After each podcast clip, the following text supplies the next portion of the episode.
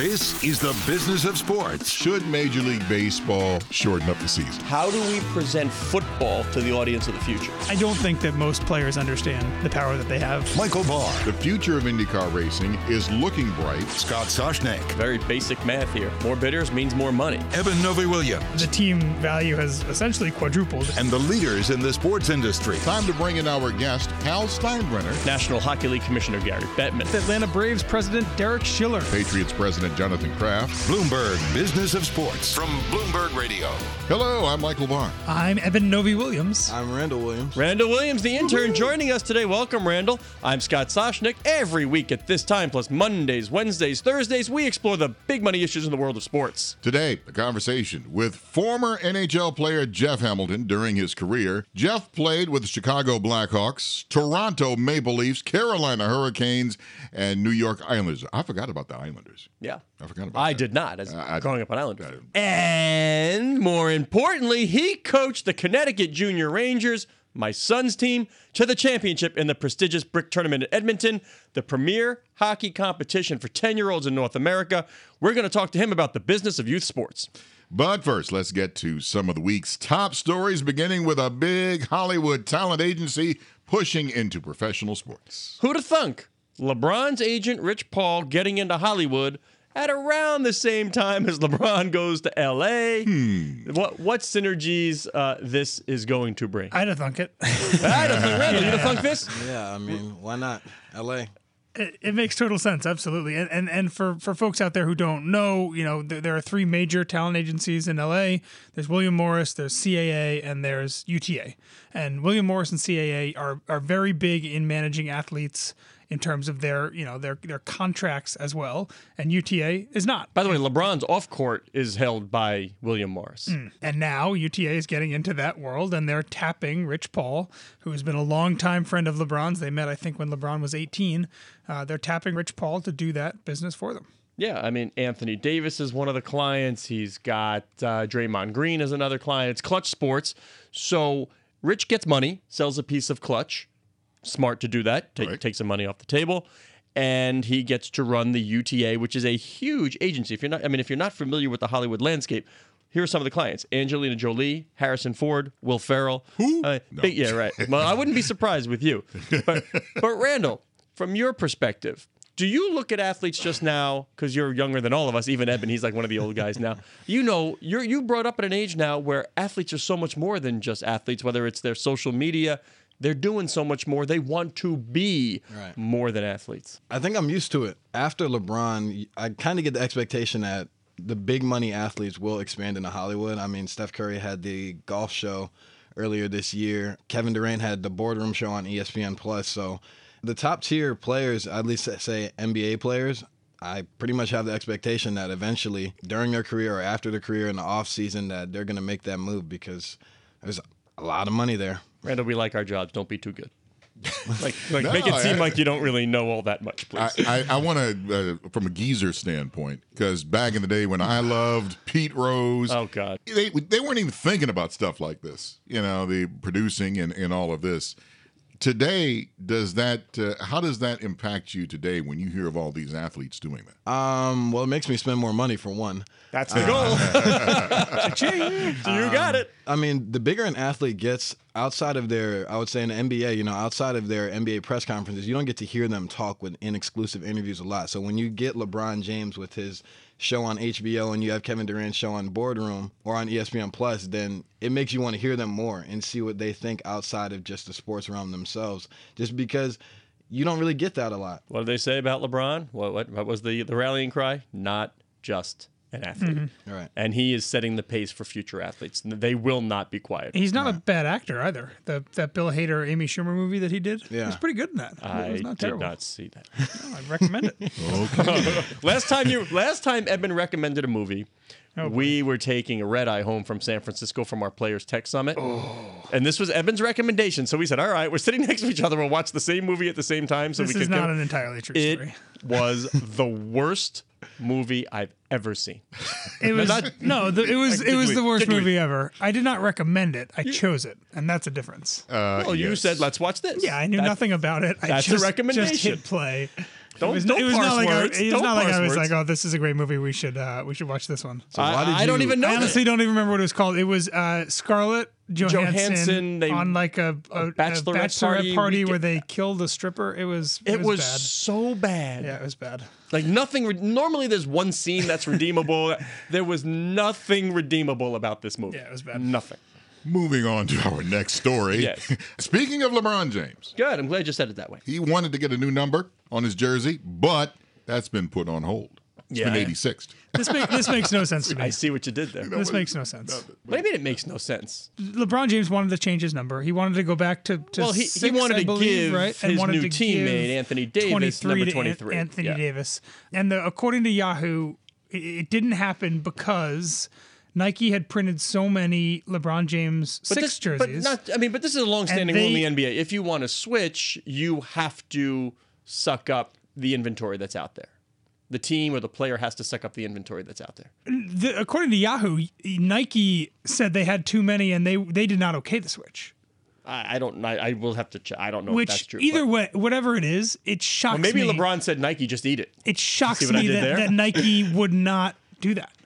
I mean, LeBron, LeBron. LeBron James is, is possibly outside of Michael Jordan their most important endorser. I don't know how many jerseys are out there, even if it is No, a. so you're saying no matter what even if it's LeBron wants, you think 10-figure Nike number. would cater to wish. absolutely. It, it does not it does not make sense to So me. So maybe that sh- that does goes to show how many are out there, and they were just like, no, we just can't. so that's the second part of what confuses me because we, we talk a lot about fanatics, you know, and, and they have the ability to print uniforms and T-shirts on demand. Let's use Right? the fanatics' So- favorite term: vertical Ver- integration. vertical integration. Vertical integration. Yeah, the the technology is out there right now so that companies and and retail brick and mortar stores or even teams don't get burned when a player gets traded or a player changes his number. I, I just don't understand how even now in 2019 there are so many pre-printed jerseys out there, so many in fact that it is prohibitively expensive for the biggest star in the NBA to decide to change Bar, his if, number. if only we had a mechanism by which Eben Novy-Williams, reporter Bloomberg News, could figure out how much it was going to cost Nike and why they said no. Next week, hmm. they- we're, we're gonna we're gonna put that on him. That's for next. Randall, you remind him. We want we want that number by next week. Uh, speaking of numbers, let's turn now to hockey. And one player was looking for a fresh start. Yeah, I think this one's fun. So just another, you know, another option for players who are t- switching their numbers. William Nylander, who's a, a- forward for the Toronto Maple Leafs, he decided he would change his number from 29 to 88, um, and then announced that he would pay for any fan who had a jersey of his with an old number to get the number either re-sewn on or re uh, screen printed on. Let, let me tell you, as probably the top hockey fan here in the room, I, I, Randall, big hockey fan, yes or no? Uh, not not Okay. a lot. All right, so then I'm going to take the title here. if you're if you're looking at the Maple Leafs and popularity of jerseys, and we were talking about LeBron, how many of them must be out there? When you've got a team that has Auston Matthews and you have a team that has John Tavares, I mean, Willie Nylander's a nice player, but I don't think it's breaking the bank for if every person with a Willie Nylander jersey said, you know, let's do it and please pick up the tab. I think you're going to be okay. Even so, this is a nice this is a nice gesture. And right? he just signed a $45 million contract. he worked out with the local it's a local hockey shop you know fans can take their jersey there they, they have a they have an outpost within the arena so It's they can do it at games move absolutely by Willie a smart- It's not that hard. Just like, and what do I say all the time? How hard is it for players? You see it all the time during warm up. You know when they throw a puck to a kid, or they wave, or they give him a stick. They get this international promotion for being the nicest guy in the world for simply taking five seconds to acknowledge like a cute little fan or something.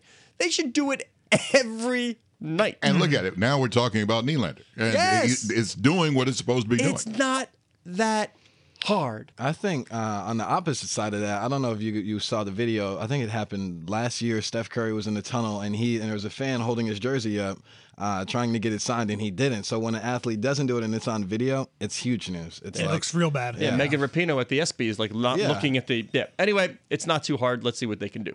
Now let's get to this week's interview with former NHL player Jeff Hamilton. During his career, Jeff played with the Chicago Blackhawks, Toronto Maple Leafs, Carolina Hurricanes, and New York Islanders. He is also Yale University's all-time leading scorer. And Michael, he also coached the Connecticut Junior Rangers, my son's club. Y'all heard a lot about it, to the championship of the prestigious Brick Tournament in Edmonton, the premier hockey competition for 10 year olds in North America. Jeff, thank you for joining us. Thanks for having me, guys. You got a smile on your face today, Jeff? Every day. All right, well, can I make it bigger for you? I'm going to make it a little bit bigger for you. Here you go. And that's how they score! Connecticut wins it in overtime! the prestigious brick tournament. Did you really? I know at the beginning, man. For the, for the listeners of this show, they know my son plays hockey. They should know by now that he was a part of this team. You said at the start you didn't care if we went 0 and 6, 6 and 0. This was the most talented team you had. Did you think this team would win it? No. Honestly, no. And I, I, I think that going in every year. Like I said, this is the most talented team I've seen. But we were from, I think, 10 or 11 different organizations, all the kids.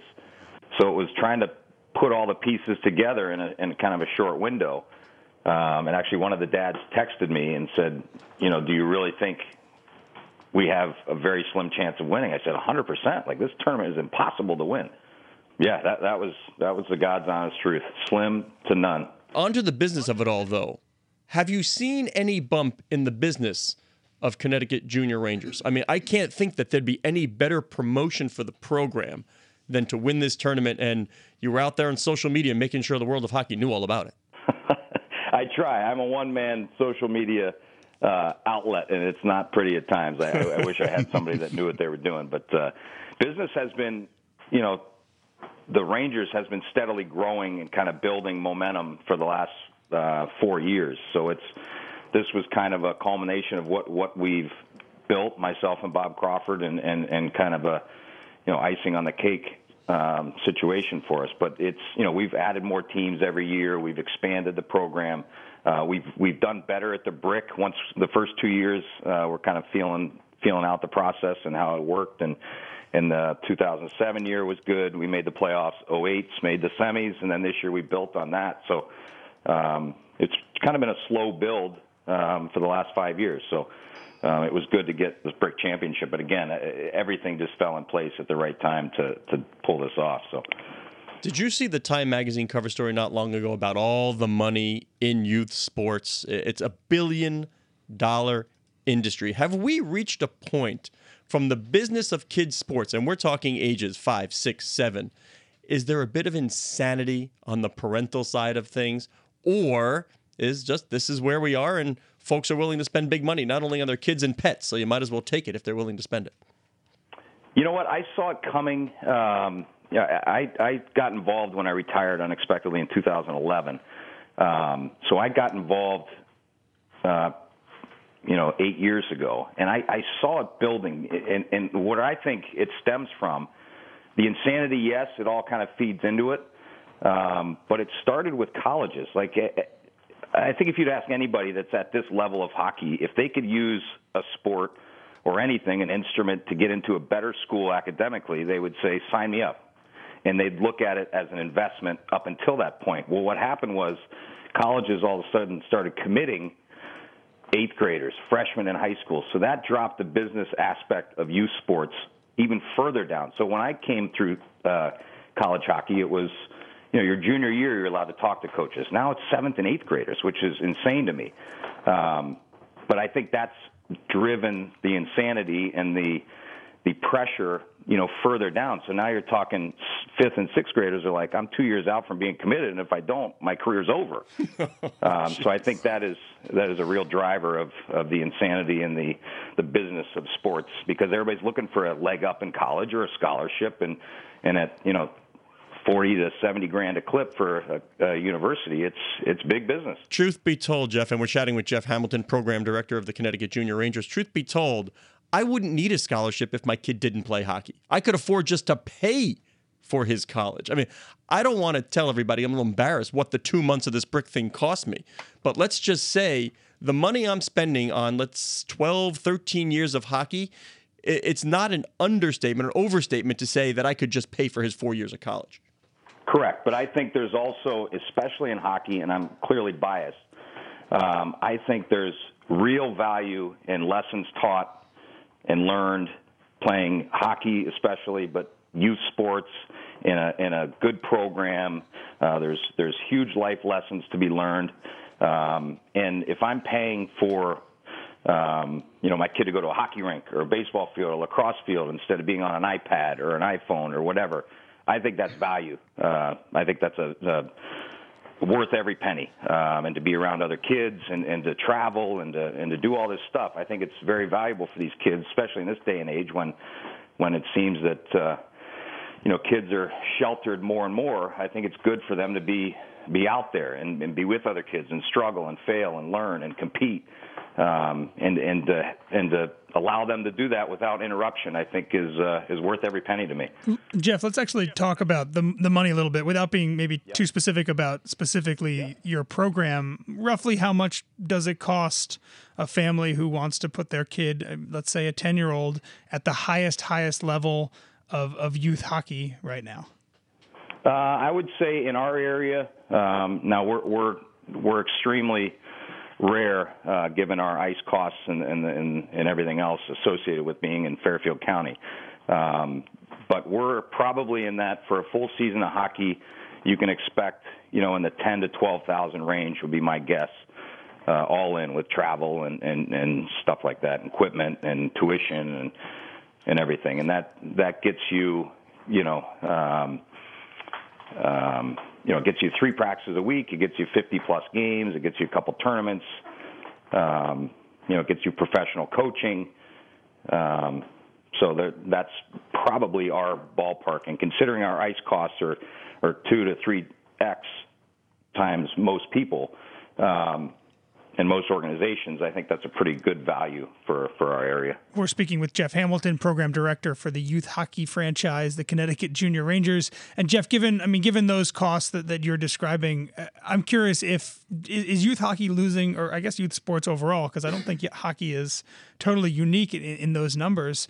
Is it losing its egalitarianism? Some, I mean, if I am a very talented 10 year old hockey player, but my family just doesn't have the means to, to, to pay $10,000 for a season. Am I, am, am I still, is it possible still for me to, to reach the highest levels or am I losing out on that opportunity just because the finances have gotten so large? Well, Jeff, before you answer, I just want to joke that I'm glad we have a Princeton guy throwing out egalitarianism to a Yale guy. I mean, at least you guys know what you're talking about. Bar, Bar looks a little confused on the right side. Oh, Oakland County Community College? What?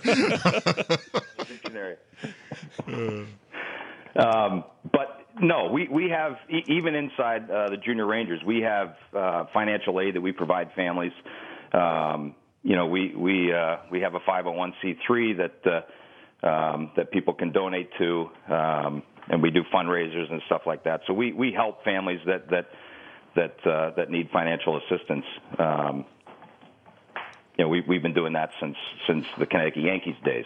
I want to go back to something you said earlier, and yeah. you made a very good point. You were talking about you'd rather see children participating, whether it's youth hockey, whether it's youth baseball, or whatever, instead of being on an iPad or playing the latest Fortnite video game, whatever.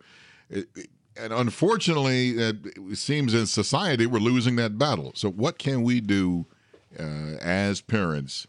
You know, outside of you're going to play sports to convince children, hey, you know what, this is the way you should go and and have a more quality life? Uh, personally, as a parent, and I'm saying this, be, uh, and I just bought my kids their first iPhones. Uh, Scott, they they they. I promised Jack that if he won the brick, he'd get an iPhone. Oh no! Oh no! that goes that goes back to my. You, you really didn't think you were going to win. That that really demonstrates. So it goes, it flies in the face of everything I'm talking about. But I, I don't give my kids the option. It's hey, listen, if if I see you on the iPad or whatever for for 10 or 15 minutes, done. Go outside and do something. If you don't, you know, whatever it is, I don't care what it is. Go outside and do something. Go get in trouble. Go climb a tree. Doesn't matter. I, I just I don't, I don't want kids on my kids on their their iPads. I don't give them the choice. And and you know, car rides and stuff like that as long as they get their reading done, if they get their math sheets done, okay, then go and play a video game because I played video games growing up. Um, you know, but, but my dad and mom were were on me to to not just sit there and and marinate in front of a in front of a screen. That's true. I so mean, it comes out. I mean, it comes out yeah. of parenting and personal choice, you know, and preference. But but I don't. I'm on my kids about it, you know. Yeah, I mean, as growing up too, it's like you know, my mom and dad were like, "Okay, here's a football, there's a bowling ball, do whatever you need to do, go get some sport activity. But uh, they they kept it to a minimum when it came to uh, playing pong. Let's put it that way. Yeah. Actually, funny story. I, my, my uh, Jack, my the the one that was on the brick team, I, he gets up early, and I came down in the office, and he's got a computer in there, and I'm fixing breakfast and making coffee, whatever. And a half hour later, I go in there. He's still on there. I'm like, Jack, I'm going to kill you. What are you playing? And I look on the computer. He's playing pong. I was like, "All right, Harkening- I'll give you another ten minutes if you're playing that throw. Harkening back to yesteryear. But but speaking of being on your kids, Jeff, I go to these rinks and I was a soccer player and I got to tell you, sometimes I am super scared when I see moms and dads yelling at kids and you got to do more and it's 12 months a year and you got to go to another clinic because somebody else is doing it. How much is too much and what do you tell parents about youth sports? It's a, it's a great question, and I, I think we're probably going to flush that out as as you know as as parents of athletes in the next I don't know half a dozen, ten years once kind of this insanity matures a little bit. But personally, my kids are playing uh, five or six sports. They're playing golf. They're playing tennis, and they're and I'm trying to juggle it. Luckily, I can control one schedule, um, which makes a huge difference at times. But you know, they're, they're they missed baseball for the first time this year. They missed uh, a bunch of the lacrosse tournaments and and and you know all the other stuff. So it's it's tough to juggle it.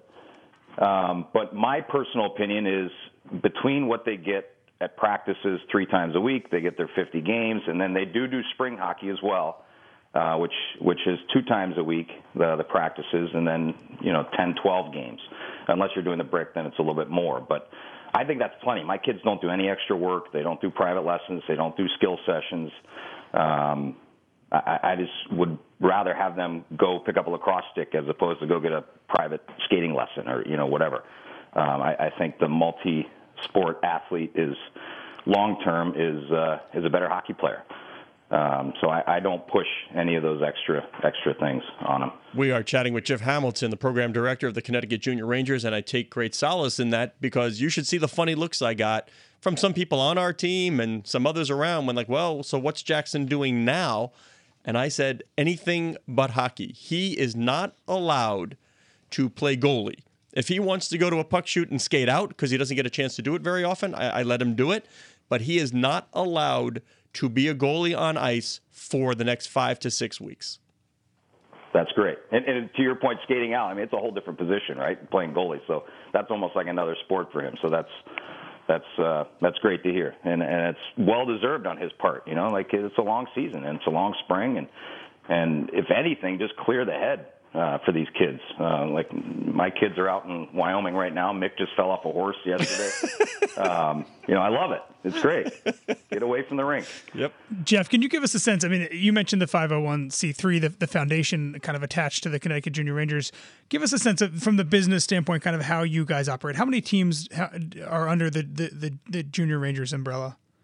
Uh, so we have about 25 teams in the winter, uh, 25 teams in the spring, um, and we have uh, I don't know the exact number, but we have maybe eight to 10 professional coaches, maybe more now, 12 professional coaches, and then we have you know a certain amount of parent coaches, and, and my, myself, I'm included as a parent coach. So I, I my philosophy is it's not better to have a parent coach, it's not better to have a pro coach. It's the best coach, you know, that, that you can find. You guys have some good ones, right? You're not the only former NHL player that is uh, that is involved from a coaching standpoint. Correct. We we have you know Chris Drury, who's you know obviously with the Rangers now. Have, uh, Marty St. Louis that helps us out. We have uh, you know Ryan and Sean Haggerty that that that both played at a high level. I mean the list goes on and on of of guys that uh, Jimmy Hankel, uh, who's our uh, junior coach. Um, that played professionally in college hockey, and if you go down our list, it's you know the majority of guys are either longtime professional coaches or uh, have played college and or pro. So um, it's a, it's a good mix. It's a good balance, and and it, sometimes it's it's nice to have a parent coach because he's obviously more invested, uh, just in you know in the day to day stuff because he has a kid there. Um, you know, but we we've done a great job finding uh, local pro coaching talent that that uh, has really you know driven our our success. And, and where does the the money come? I mean, obviously fees for, for from parents for for their kids to join the team. You also mentioned donations. Are, those, are those kind of the two main buckets for for how you know where revenue comes from for the Rangers? Correct, and we, we do camps and tryouts and, and stuff like that that that helps with the uh, helps with uh, revenue and and um, you know we do we do camps you know invite camps throughout the summer. We do um, we'll do some extra stuff during the spring, um, but that's that's the two main buckets. Yeah. Is there is there merchandise? Uh, actually, then there's merchandise. There's there's My, my wallet can confirm there is merchandise. we just actually opened up uh, opened up a shop uh, a couple years ago. Um, that's kind of taken on a life of its own. But, But Jeff, uh, funny. Let me tell you, uh, I happen to be friendly with Nate Checketts, who's the founder and CEO of Rhone. They have a pop-up shop in Chelsea Piers in, in Stamford, and I had talked to him a while back about perhaps sponsoring Jackson's team, his his winter team. What about the thought of because of the the exposure that these programs get, is there value in companies attaching their brands to CJR, to Mid Fairfield, to those premium brands in youth hockey? Is there a sponsorship opportunity? Uh, there is, and, and an excellent example of that is uh, is uh, the Pittsburgh Penguins Elite uh, organization. They, um I actually talked to the guy that set it up. They partnered with Dick's Sporting Goods, and they went from they've had a, a rapid growth in Pittsburgh of both numbers and talent. Um, and through Dick's, and I think the Mario Lemieux. Um, I don't want to misrepresent what they're doing, but Mario Lemieux has some kind of foundation where they match whatever uh, Dick's Sporting Goods adds to the uh, the yearly uh, donation and uh, or sponsorship, and they their numbers have gone through the roof. The tuition has dropped by 40 or 50 percent. Um, people get discounts at Dick's Sporting Goods for you know equipment and stuff like that. So I, I, it's been a huge uh, win for their program, and I don't know how that affects Dick's, but it, it definitely looks good on them that that uh, they're partnered with the Pittsburgh Penguins Elite, um, and they're doing such a great job. So uh, there's definitely room for that. We've explored it. Um, but I, I, just going back to the the one man band here, it's tough to. All right, I'm going to drive that to, bus, uh, Jeff. I'm telling you right here on the air, I am going to drive that bus.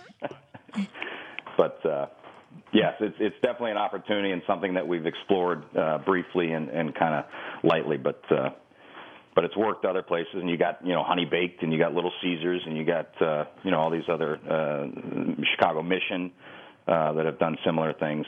So uh, it's out there.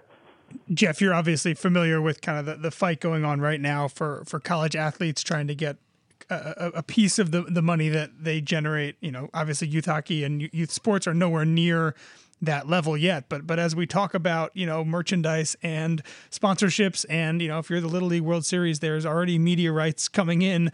Um, do you think we're going to ever reach a point where you know there, there, there's talk of payment to parents or to kids for, for their participation as, as the commercialization aspect rises?